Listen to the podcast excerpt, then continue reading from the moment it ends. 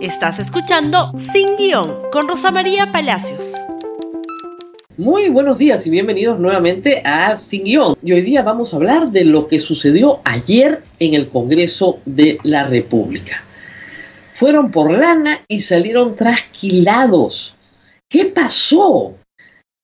Un sector minoritario del Congreso, representado por los partidos de izquierda, que son los partidos de gobierno, sostenían que la señora presidenta del Congreso había hecho mal en presentarse en la Comisión de Asuntos Exteriores de la Cámara de Diputados, o como se dice en España, en el Congreso de los Diputados de España.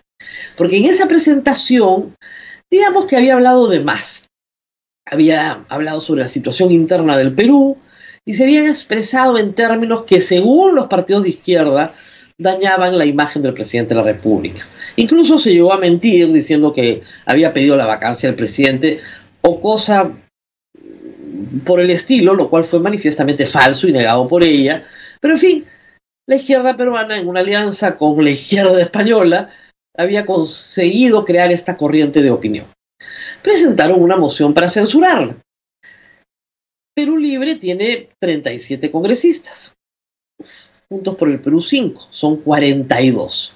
Ningún otro partido iba a votar a favor de esto, que es francamente un despropósito, ¿no? Puede tener muchos defectos la señora presidenta del Congreso, pero censurarla por esto en realidad no tenía mayor sentido. Pero lo que se esperaba era que 42 personas, congresistas de izquierda, votaran sí, ¿no es cierto?, que se admita trámite para destituirla, censurarla, y que el resto del Congreso votara no y ahí acababa el incidente. El debate estuvo muy activo y la verdad estuvo lleno de puyazos, fue divertido, pero a la hora de la votación pasó algo, pasó algo completamente inesperado. La moción solo obtuvo 20 votos favorables, 5 de Juntos por el Perú y 15 de Perú Libre. ¿Qué pasó con todos los demás? Se abstuvieron y entre los que se abstuvieron de manera notable, ¿no es cierto?, estuvo el ex primer ministro Guido Bellido, que termina abrazándose cariñosamente con la presidenta del Congreso. Perú Libre y Acción Popular, un solo corazón. ¿Qué? ¿Qué pasó? Los cercanos a Vladimir Cerrón, Valdemar Cerrón también, Alex Paredes, Guido Bellido, se abstuvieron para respaldar a la presidenta del Congreso, quedando en offside 15 congresistas, la mayoría maestros, pero también otros como el señor Bermejo, que era el promotor de la moción. En horas de la tarde sucedió esto. Veamos primero la carta del señor Bermejo, que dice chao y puso un tweet diciendo, no veo, estoy buscando motivos para quedarme en la bancada, pero no encuentro ninguno, honestamente me voy, chao. Ese fue el primero. Minutos después eh, presentó su carta el congresista Hamlet Echevarría, que dijo ser o no ser y dijo no soy, me voy. Pero Hamlet Echevarría no es del cogollo de, este, digamos, Vladimir Cerrón, es más bien maestro, es del lado de los maestros. Y finalmente, ya en la noche, la congresista y ministra de Trabajo, Betsy Chávez, en una carta un poquito más larga, donde hay que reconocer que cita la frase DBA, ¿no? Y IVA, o sea, derecha bruta de chorada que inventaron Augusto Álvarez y Juan Carlos Tafura, ahora está en documentos oficiales, eh, se queja del golpismo, etcétera, y renuncia también a la bancada, no al partido, bueno, obviamente no ser ministra, pero la bancada, donde ya venía llevándose mal, a pesar de que ella provenía no del sector magisterial, sino más bien del sector orgánico y militante de Perú Libre, pero donde ya tenía varios roces cuando había, desde que había sido vocera inicialmente de la bancada. Entonces, tres bajas para la bancada de Perú Libre y vendrán otras más probablemente porque se especulan dos cosas. La primera es que los maestros quieren formar su propia bancada. Y la otra es que, esto es información de Sudaca, según fuentes del partido del lápiz, como ellos señalan, la conversación entre Vladimir Cerrón y el presidente Pedro Castillo fue larga, para salvarle, ¿no es cierto?, la vida cuando se discutía la vacancia. Porque votos adversos de Vladimir Cerrón hubieran sido críticos para Pedro Castillo. Según Sudaca, lo que se conversó fue lo siguiente, lograr un acercamiento nuevamente, pero sobre la base de cambios ministeriales.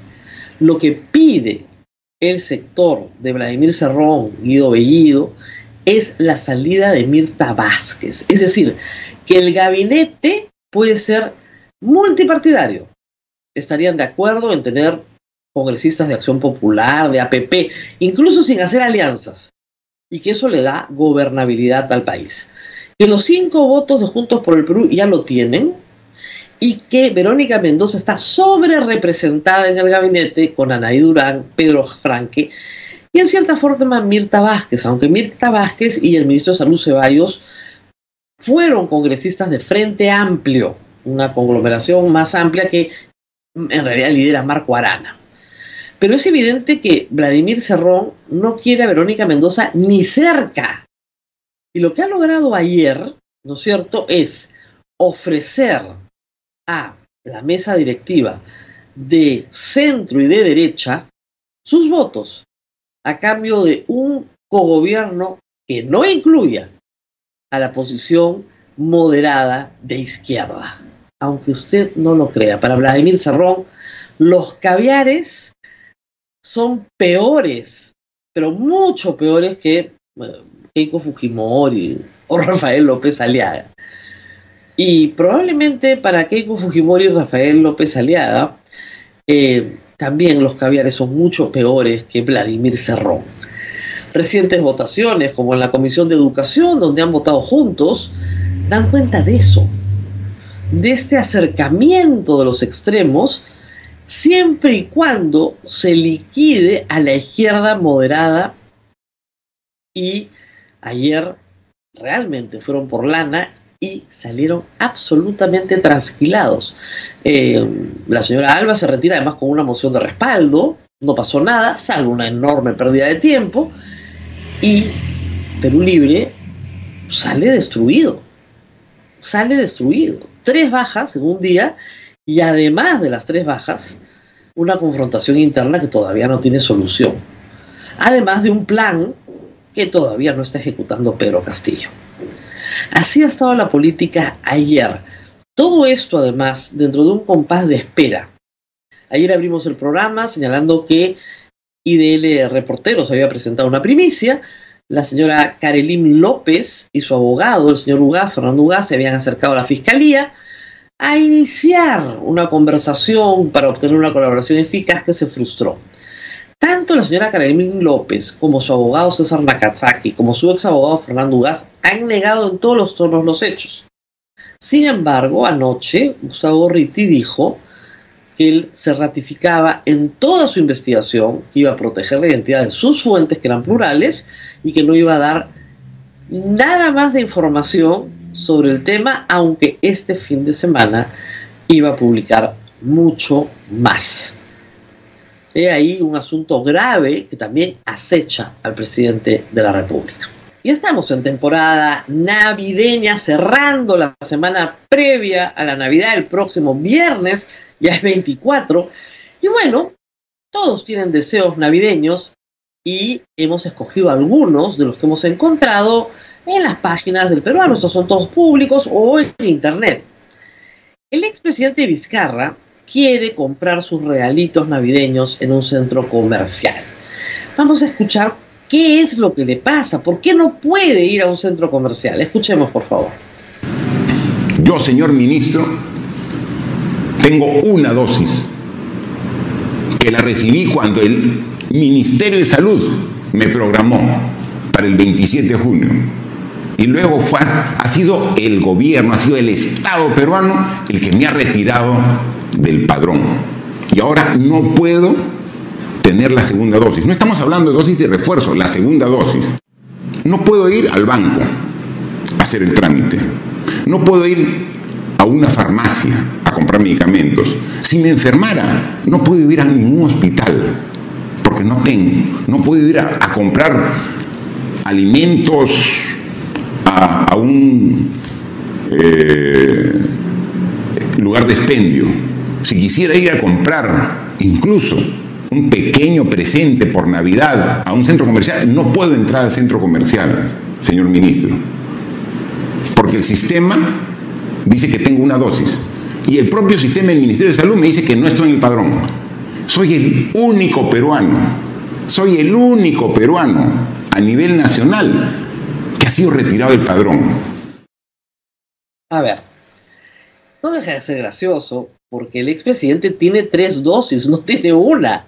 Es decir, las dos de Sinopharm, que es una muy buena vacuna, lo tienen completamente protegido. Así que tranquilo. Y la primera que se puso es la de refuerzo, que la recibió antes que nadie. Obviamente, como todo eso, todo eso es irregular, no puede aparecer en un registro. Pero sí es verdad que el Ministerio de Salud tiene que darle las facilidades al presidente, el, el expresidente de la República para que ejerza sus derechos constitucionales. Hay que decir que no es verdad que no puede ir a un hospital. Y sí puede ir a una bodega, no te piden el carnet de vacunación ni para bodega ni para farmacia, no saben ni las normas, en fin. Pero este, no deja de ser, ¿cómo les puedo decir? Irónico, ¿no? Que un presidente al que le pedíamos todos los días desde este programa que derogue normas absurdas de confinamiento, al que le rogábamos para que los niños pudieran salir, al que le rogábamos para que los adultos mayores pudieran salir de sus casas seis meses después, donde le decíamos que los perros tenían más derechos que los niños y los mayores, se queje porque no puede ir a un centro comercial. Cuando tuvo a millones de peruanos bajo toques de queda draconianos que lo único que hicieron fue aglomerar a la gente en los mercados, en los bancos y en las farmacias y en los paraderos, que nos hizo sufrir mucho por decisiones pésimamente tomadas. Y ahora quieren un centro comercial. Ojo, centros comerciales que su gobierno mantuvo cerrados seis meses ahora está muy apurado por ir a un centro comercial. Lo que hay que decirle es lo mismo que nos decían a nosotros en esa época. Presente su acción de amparo. Presente su acción de amparo. Tiene todo derecho, ¿ah? la va a ganar. La va a ganar porque efectivamente nadie puede ser privado de sus derechos constitucionales, ¿no es cierto? Pero qué curioso, qué curioso que ahora recién el presidente, expresidente Vizcarra, se dé cuenta de lo que sufrimos todos los peruanos con las disposiciones que él aplicó sobre todos nosotros. Que presente su acción de amparo. ¿No se acuerdan ustedes cómo se logró que los adultos mayores salieran a la calle presentando una acción de amparo que por sustracción de la materia en tres días, ¿no es cierto?, ya no tenía valor porque el gobierno cambió su actitud. Es gracioso, ¿no? Lo ancho para uno, lo angosto para los otros. Está probando de su propia medicina. Así que que le cumplan su deseo navideño, que le den su carnet de vacunación como corresponde a todos los que han participado en ensayos clínicos. O que le pongan una más, pues. Y ya, con las dos de Pfizer ahora, pueda salir a pasear por el Prado muy contento. El siguiente deseo navideño viene del peruano, porque la burocracia en el Ejecutivo nunca deja de sorprender la ministra de Cultura, a la que tenemos mucho aprecio, ha firmado una resolución ministerial para hacer lo siguiente. Crean el grupo de trabajo para definir líneas de acción de salvaguardia para las prácticas y significados asociados a la preparación y consumo de ceviche. Yo no estoy inventando esto, esto no es una parodia, por si acaso, esto ha sido publicado el 11 de diciembre del 2021, o sea, firmado, ¿no? publicado ayer en el diario oficial el peruano. Grupo de trabajo para definir líneas de acción de salvaguardia de las prácticas y significados asociados a la preparación y consumo de ceviche. Usted lo consume en plato hondo o en plato tendido. Usted lo consume en carretilla o lo consume en su casa. O lo come en restaurante. O lo toma con cerveza. O lo toma con Inca Cola hay que hacer una comisión. ¿Qué ingredientes usa? Los cinco básicos. los únicos. El purismo dice sal, pescado, cebolla, ají, limón. Nada más. No, usted le pone guion, comisión investigadora sobre si se le pone guion o no. imagínense lo que puede hacer esa comisión si expande los horizontes del ceviche y llega a la conclusión que en todo el resto de Latinoamérica lo comen con tomate y palta. Dios. Yo a veces pienso, ¿qué fantasía navideña puede haber, ¿no es cierto?, en la cabeza de un burócrata que arma una comisión para examinar, ¿no es cierto?, salvaguardar además ¿no es cierto? Las prácticas asociadas al consumo y preparación, las dos cosas, ¿ah? Muy diferente. Prácticas y significados. Hay un significado, ceviche con S, ceviche con C. ¿Qué quiere decir ceviche? ¿Quién consume ceviche? Ceviche con conchas negras. ¿Cuál es su significado? ¿Es afrodisíaco o no? Pucha, qué bárbaro. Van a estar meses en esto. En serio, ¿no tienen nada que hacer en el Poder Ejecutivo? De verdad, prácticas asociadas al consumo de ceviche. Claro, frente a eso, el proyecto de las gallinas ponedoras, pues, no, ¿no es cierto?, pasa, pasa bien, porque en el Congreso también hacen estas cositas, o no saben lo de las gallinas ponedoras. Las gallinas ponedoras, solo ellas, no los gallos, no el gallito de las rocas, las gallinas ponedoras, tampoco la gallina así no ponedora, no madre, ¿no es cierto? Necesitan bienestar. Ley que garantiza el bienestar de las gallinas ponedoras. Una iniciativa que sí se aplica en Europa, el señor Ed Málaga ha dicho que esto se hace desde los 80 en Suiza, claro, en Suiza, que propone el pastoreo de gallinas. No la industria de producción de huevos que tenemos en el Perú, sino el pastoreo de gallinas para que las pobrecitas no estén en jaulas, porque tienen el derecho a sentir, y a ser amadas. Entonces, claro, estoy segura que el huevo de granja, ¿no es cierto?, es mucho más rico, más fresco, ¿sí? Y valen el doble. Porque usted los puede comprar en las ecoferias y son muy buenos. Y a veces hasta el sabor del huevo es mejor, ¿no? Porque no usan otras cosas, en fin. Pero si usted obliga a la industria peruana, no importa que le den un plazo de 5 o 10 años para hacerlo, a cambiar el esquema de producción de huevos, usted le quita una proteína barata y muy eficiente porque viene con su propio envase, que es su cáscara, a millones de niños peruanos que necesitan la proteína barata. Y presumo que el bienestar de la gallina ponedora se subordina al bienestar del niño peruano, que necesita comer proteína barata o no. Deseos navideños hay para todos. Presentamos estos tres para que sonrían, porque no todo es tristeza en Navidad.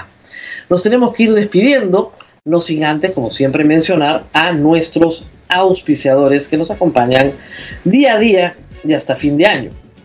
Edipesa, empresa líder en maquinarias, cuenta con los mejores productos para agricultura, como tractores agrícolas, cultivadoras, segadoras, aviadoras y pulverizadoras tiene grandes ofertas para ti. Ingresa a nuestra web www.ipesa.com.pe. Cambio seguro, casa de cambio digital registrada en la SBS. Cambia dólares por internet de manera fácil y segura. Realiza tus operaciones a través de su aplicación y obtenga un precio preferencial usando el código promocional Dólar TV, disponible para Android y iPhone. Prestamipe.com, la plataforma de préstamos con garantía hipotecaria que otorga financiamiento de fácil acceso con tasas y esquemas de pago flexibles. Descubre si precalificas a un préstamo ingresando a prestamipe.com. Muy bien, compartan este programa en Facebook, en Twitter, en Instagram, en YouTube. Que tengan un lindo fin de semana y nos vemos el día lunes. Hasta pronto. Gracias por escuchar Sin Guión con Rosa María Palacios. Suscríbete para que disfrutes más contenidos.